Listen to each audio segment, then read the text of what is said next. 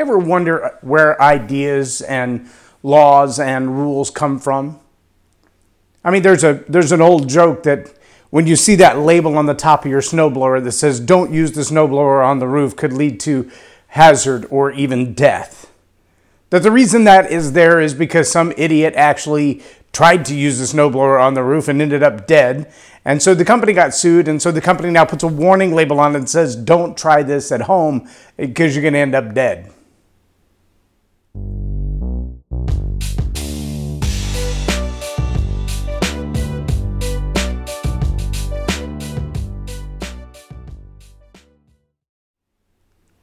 I'm Jay Loren Norris with Leading Leaders Podcast. I think there are a lot of rules that are established that way. They, they come into being, they come into place because not following that rule leads to death or it leads to stupid. It leads to people getting hurt, doing things that they shouldn't be doing because you would have thought you wouldn't have to tell somebody that. It's just common sense. But that's not always the case.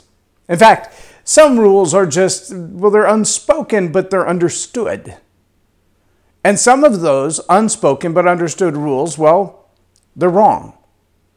They were wrong when they came to mind, or they're stereotypical, but there's a reason that they're there, and maybe even the reason behind their being stereotypical is wrong. I'll give you an example. Uh, I had the extreme honor of having a couple of millennials from the Congo, from DRC, in our home just a few days ago. And as we sat, probably two, two and a half hours, and just talked about life and all kinds of other stuff, one of the phrases that came up regularly was about the idea of racism as they traveled throughout the United States. And the, the irony was, one of the young men said, and it, it was all sincerity, it wasn't any kind of the extreme statement. It was just in his conversation. He said, I know I walk into some places as a black man and I see the white man, and I know without any conversation he already hates me. And because I know he already hates me, I have to make a decision. Do I rush him in order to create my own space? Do I push back instantly because I know he hates me? Or do I simply avoid him and hope that nothing bad happens? That's a very interesting statement because that's a rule of application that eh, obviously he's making decisions in his life where he goes to get fuel, where he goes to get food, where he goes to go shopping, making decisions in his life based on skin color alone. But it's an idea, it's a rule inside him, whether it's come from his culture or his own observations or his own experiences or some unwritten rule that no one's ever seen before. But he's making decisions based on that rule. He's making decisions about friends and about where he does business based on that rule. That's pretty significant.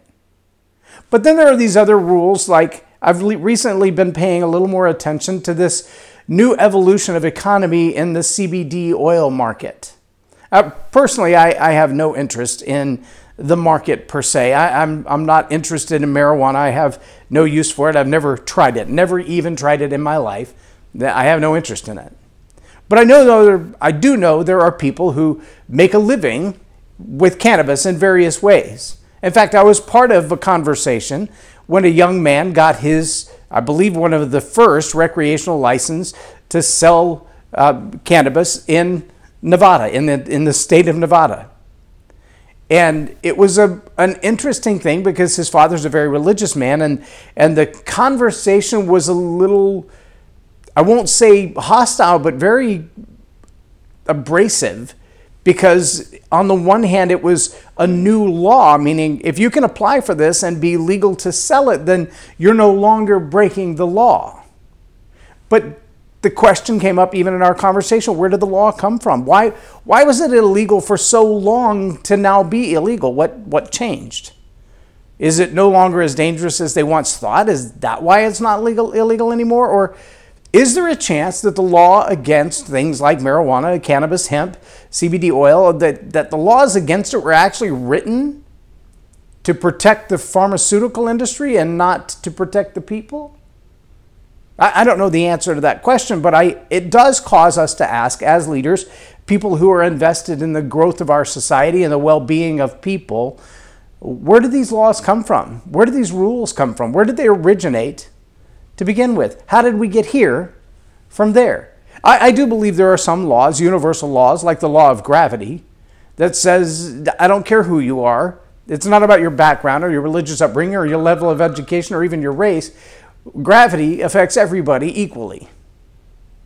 Everywhere on the planet, all the time.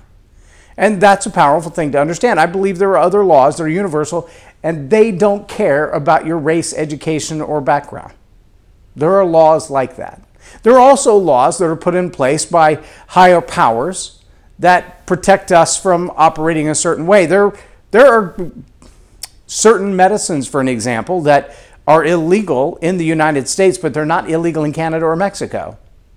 You can use them right across the border, but you can't use them here.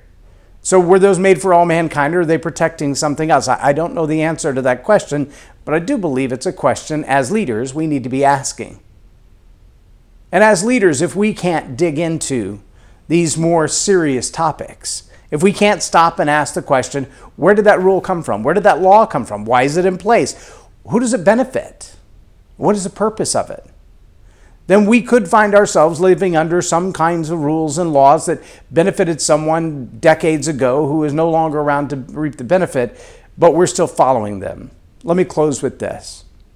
You've probably all heard the story of the man who's watching his wife cook the roast and she cuts off both ends. And he says, Why do you do that? She said, That's the way my mama taught me to cook. So at Christmas time, and mom and grandma and great grandma are all in the kitchen, and she cuts the ends off the roast and puts it and put it in the in the pot. He says, well, "Why do you do that?" And she turns to her mother, and her mother says, "Well, that's the way I was taught to do it." And her turns to grandma, and grandma says, Well, I don't know why they do it. They're just wasting good meat. I did it because my oven was too small. the only roasting pan that would fit, I had to cut both ends off the roast to get it in there. See, there, there are rules and laws that we follow now. They serve no other purpose than the way things used to be. Some of those need to be revisited. I'm Jay Loren Norris with Leading Leaders Podcast for Tell It Like It Is TV. Have a blessed day.